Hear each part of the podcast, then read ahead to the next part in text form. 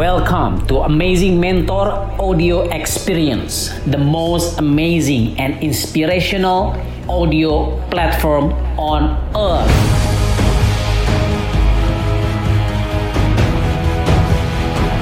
Happy listening. Kafir atau non-muslim? Kita bahas nih. Kenapa? Karena kalau sampai ini adalah sebuah rekayasa pikiran yang akan menjadi sebuah rekayasa budaya, ini akan amat sangat membahayakan. So, sebelum kita lanjut ke materi yang akan kita bahas, well, well, well, please subscribe in this your favorite channel ya, Amazing Mentor, oke? Okay? Dan, dan jangan lupa aktifkan tombol loncengnya supaya apa? Supaya terupdate terus, oke? Okay? Nah, teman-teman, guys, ladies and gentlemen, assalamualaikum warahmatullahi wabarakatuh. Saya Andika Yaro, Amazing Mentor. Perlu kita bahas karena heboh antara kafir dan non muslim ya. Uh, saya sudah melakukan riset ya, uh, ini kenapa sih kok jadi heboh istilah kafir non muslim. Ternyata ada sebuah organisasi Islam gitu ya, melakukan sebuah munas dan melahirkan sebuah plat, bukan platform apa, fatwa, dan melahirkan sebuah fatwa bahwa mereka tidak lagi mau menggunakan istilah kafir. Dalam sistem kewarganegaraan pada suatu negara bangsa, dalam bahasa Arabnya muwatonah, tidak dikenal istilah kafir. Maka setiap warga negara memiliki kedudukan dan hak yang sama di mata konstitusi. Oke, dan akhirnya heboh. Uh, kubu A, kubu B bilang, wah ini mau mengamandemen Al-Quran. Wah, dan seterusnya. Well, kalau saya coba lihat jawaban dari mereka bahwa mereka kalau urusan akidah, ya ini pembelaan pembelaan mereka ya. Mereka sama punya pemahaman yang sama bahwa kafir adalah kafir. Mereka tidak beriman terhadap Allah Subhanahu wa taala dan Rasulullah sallallahu alaihi wasallam, katakan seperti itu. Itu kayaknya bagi umat muslim. Tapi mereka membahasnya, kenapa akhirnya keluar uh, fatwa tersebut? Mereka membahas dalam konteks sosial ya, karena supaya mereka yang berbeda agama disebutnya sebagai warga negara, bukan lagi kafir, tapi mereka disebutnya sebagai non muslim atau warga negara. Agar apa? Agar hak dan kewajiban mereka sama, agar kita tidak membeda-bedakan. Well, pertanyaan saya, emang selama ini sebelum ini dikeluarkan uh, fatwanya, memang ada pembedaan antara yang non-muslim dan muslim, yang kafir atau yang beriman? Well, rasanya nggak ada. Well, terserahlah. Yang jelas menjadi heboh dan saya terlilit untuk membahas dari sisi yang berbeda.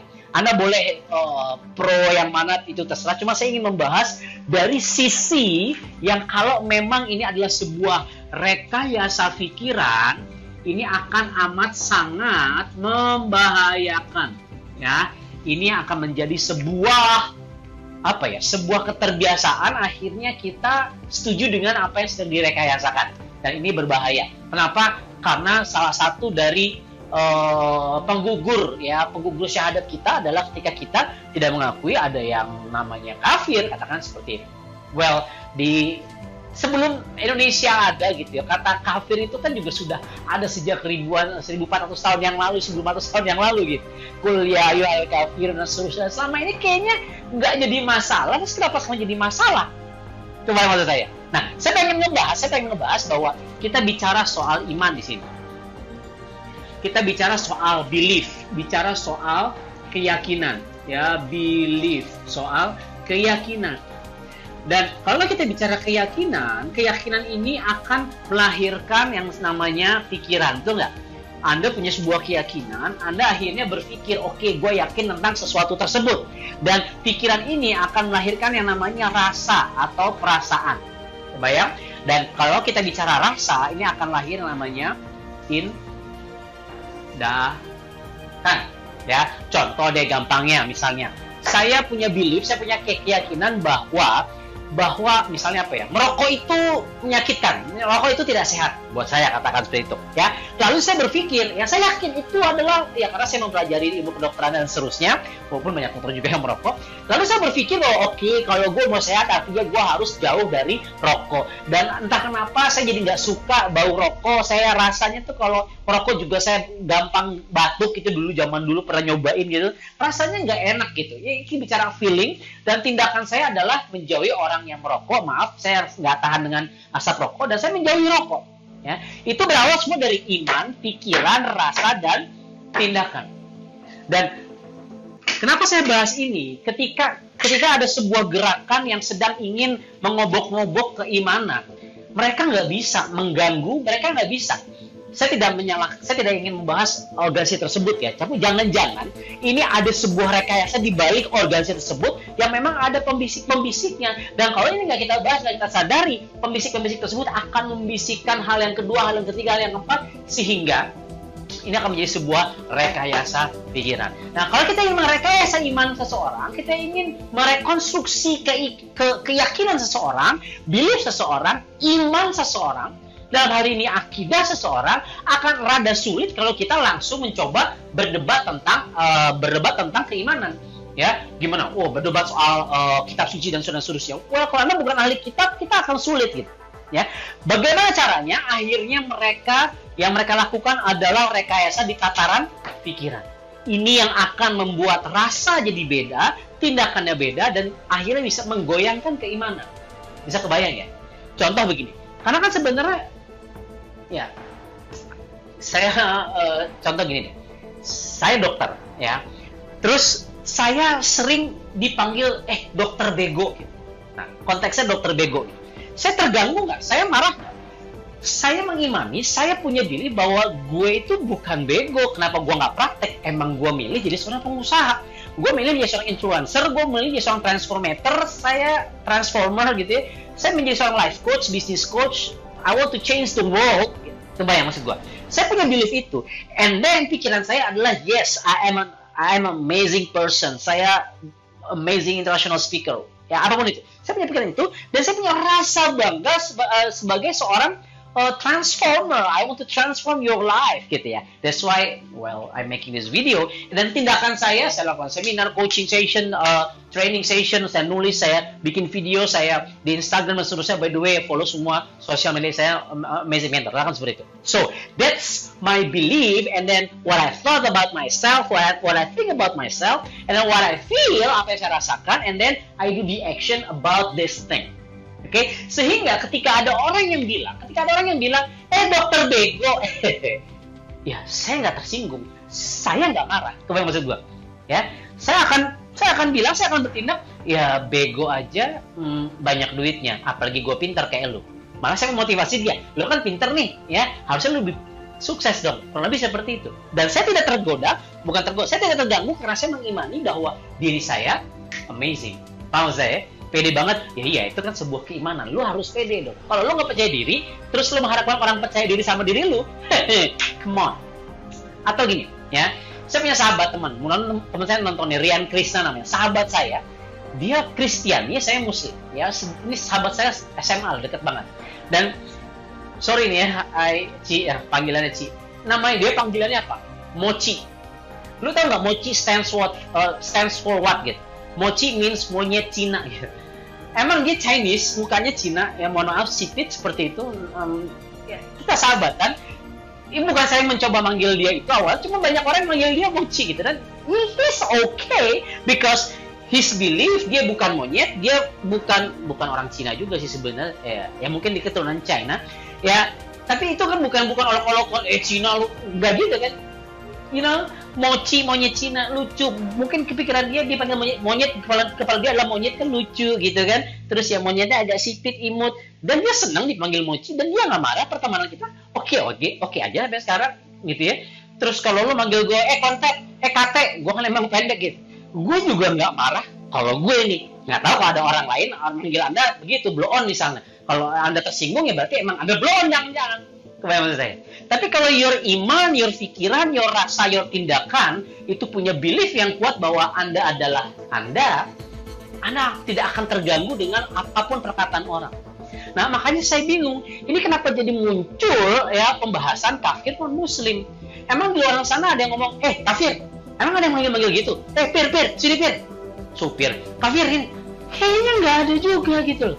Ya, terus kalau di, di urusan kewarganegaraan, di urusan sosial, kayaknya juga nggak ada. Di undang-undang ngebahas kafir, bicaranya muslim non-muslim, katakan warga negara. Terus kenapa ini, kenapa organisasi tersebut justru malah membahas ini? Nggak ada isu lain gitu yang lebih bagus, yang yang akan di, difatwakan, memilih pemimpin secara Islam mungkin, ya, dia organisasi Islam terus, eh, bahasannya gitu kan, dan seterusnya. Nah, sehingga saya jadi berpikir, kenapa jangan-jangan ini ada sebuah rekayasa di belakangnya yang ingin menggantikan keimanan ini lewat restorasi pikiran, lewat restrukturisasi pikiran, lewat revitalisasi menurut versi mereka, sehingga kita jadi oke, okay, akhirnya bicara kafir itu bicara uh, sesuatu yang sensitif gitu. Padahal, well, kafir itu kan bahasa Arab kafaro, kalau bahasa Inggrisnya cover, itu adalah sesuatu yang menutupi, menutupi. Jadi uh, ya kalau Anda nggak terbuka dengan hidayah Islam, Anda you cover yourself, Anda menutup diri Anda dari hidayah untuk mengatakan asyhadu alla ilaha illallah, asyhadu anna Muhammad Rasulullah. Anda nggak mau, ya sudah, ya lakum dinukum waliyadin, it's okay. Ya, kalau Anda menutup diri dari nikmat, namanya kufur nikmat. Menutup diri nikmat, kufur ilmu, menutup diri dari ilmu. Kebayang? Nah, itu adalah kafir. Jadi nggak ada nggak ada mindset atau gini deh. Kalau saya begini nih, huh, Anda mungkin yang paham, yang Anda merasakan bahwa jari tengah adalah sesuatu yang negatif, Anda akan marah sama saya. Padahal nggak semua orang tahu ini apa maksudnya. Anda datang ke Wonosari, Kulonprogo, tengah hutan gitu, eh Pak Bu, eh eh eh, dia bahas lagi, eh eh jari tengah, kita main jari tengah. Lu kebayang maksud gue?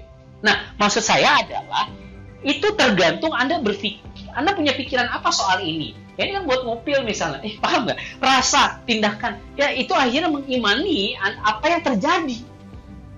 Ya, nah, karena kan contoh misalnya begini, ya tadi teman saya si Mochi, Rian Krishna, dia Nasrani. Ya selama kita bersahabat, dia ke gereja, saya ke saya ke masjid. Bahasanya bicara kuliah ya al kafirun, ya al kafirun. Tapi kan saya nggak manggil dia juga, hai hey, kafir sini, enggak. Atau teman saya tadi si Mochi di gereja, dia ngebahas bahwa muslim-muslim ini kan adalah domba-domba yang tersesat. Terus dia manggil gue, eh domba-domba, eh sini-sini, ya kebayang nggak? Dan gue juga selama ini udah tahu kita dipanggil domba tersesat oleh keyakinan Anda. So what, lakum dinukum waliyadin. Nggak ada yang jadi masalah. Kenapa sekarang jadi ribut? Kalaupun terus ada yang manggil gue, eh domba-domba, gue sih nggak akan marah karena gue punya keyakinan I'm not a domba, I'm not a sheep. Shown the sheep well ya. Nah kalau Anda mikir, kan domba lucu ya, apa ya, gino-gino uh, gitu kan, bulunya tebal, lucu, bermanfaat ya, domba tuh banyak manfaatnya, enak kalau disate. Saya nggak marah dipanggil domba. Tapi kan nggak ada yang manggil saya domba-domba tersesat. Ya, eh domba sini, eh kafir sini, nggak ada. Terus kenapa sekarang jadi ribut? Kenapa sekarang terus organisasi Muslim ini, justru saya kenapa nih organisasi ini? Itu saya sangat menyayangkan gitu. Uh, ya, saya harap nih ada ada pembisik-pembisik di belakangnya yang punya niat jahat. Makanya saya pengen pengen pengen bahas ini, kalau emang ini adalah bentuk dari rekayasa pikiran, ini harus kita waspadai. Karena kita nggak pernah sadar. Ketika ini diulang-ulang, direpetisi-repetisi, diulang terus, diulang terus, akhirnya kita punya keyakinan. Kita akan menganggap itu sebagai sebuah kebenaran. Dan ini harus kita waspadai. So, Anda mau panggil saya, eh, pendek, eh, kontet. Memang tinggi saya cuma seratus enam puluh sentimeter, gitu. So what? Mau panggil saya domba? So what? Karena saya mengimani bahwa saya adalah amazing person. Ya, perbaiki iman Anda, perbarui, ya, definisikan apa yang Anda yakini tentang dunia Anda, tentang akhirat Anda, akidah Anda, tauhid Anda terutama. Ketika itu Anda miliki, maka yang Muslim, ya, happy dengan Muslimnya. Bagi Anda yang Nasrani, saya tetap punya sahabat-sahabat, ya, uh, apa teman-teman saya yang Chinese, yang Nasrani, Hindu, Buddha, nggak masalah. Selama ini kita baik-baik aja, ya, nggak ada isu-isu apa ya, manggil kafir, hei kafir, enggak. Terus kenapa ribut? Sekarang ribut. Aduh, sangat disayangkan. So, ladies and gentlemen, sahabat amazing ini dimana Anda berada, hopefully, ya, Anda bisa paham tentang iman, pikiran, rasa, dan tindakan. Semua berawal dari sini. Anda meyakini diri Anda seperti apa, maka Anda memiliki sebuah pikiran tentang diri Anda, rasa tentang diri Anda, dan Anda akan bertindak sesuai dengan keimanan Anda. Lakum dinukum waliyadin. Bagimu agamamu, bagiku agamaku. Saya Andika, jangan lupa subscribe, stay tune terus. Tapi kalau Anda merasakan manfaat yang luar biasa dari video ini, jangan lupa like, comment, and share. And don't forget to subscribe. Saya Andika, assalamualaikum warahmatullahi wabarakatuh.